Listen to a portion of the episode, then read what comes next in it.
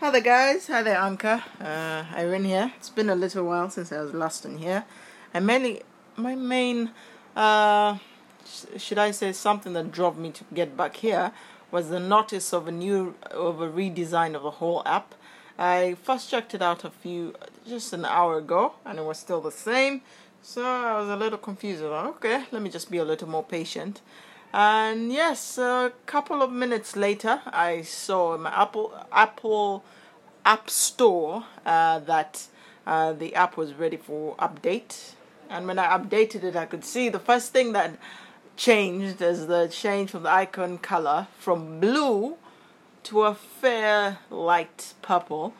And that was interesting. I like new things. I think I'm one of those people that embraces change. I do not uh, change is not an issue for me. Actually, I find myself doing a lot better when new uh, uh, circumstances or new situations present themselves like this. I'll probably be so excited for the first week uh, that I'm using a new thing in quotes. That's me doing some air quotes uh, yeah. So, what do you think? What do you think? Have you been using Anchor for a while? Have you just started using Anchor?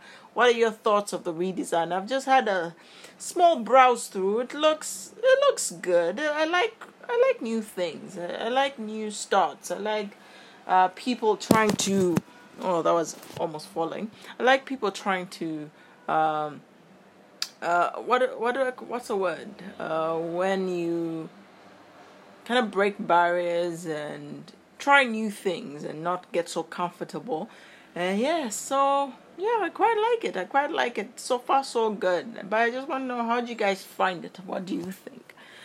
Uh, well, uh, I'm still in Cape Town. It's been a while. If I was to just catch up and give a small summary about what's been going on with me, uh, I've just been working and making videos after work or editing after work. So it's just a balance nine to five, then get home, relax a little, then get back to trying to build the channel and get the creativity going. And I can see some growth. I'm trying to be proactive and use some strategy. And I see some steady, steady improvement. I just have to keep that up, keep consistent. Yeah, but otherwise, Cape Town's still hot. Uh, the drought is kind of still there we got some water, not rain really, but water from private dams. Uh, there's a lot of farmers around here, so at least we won't be dying of drought uh, very soon. But we still need rain. But yeah, hopefully I'll be here a lot more and hope to listen to some more stations.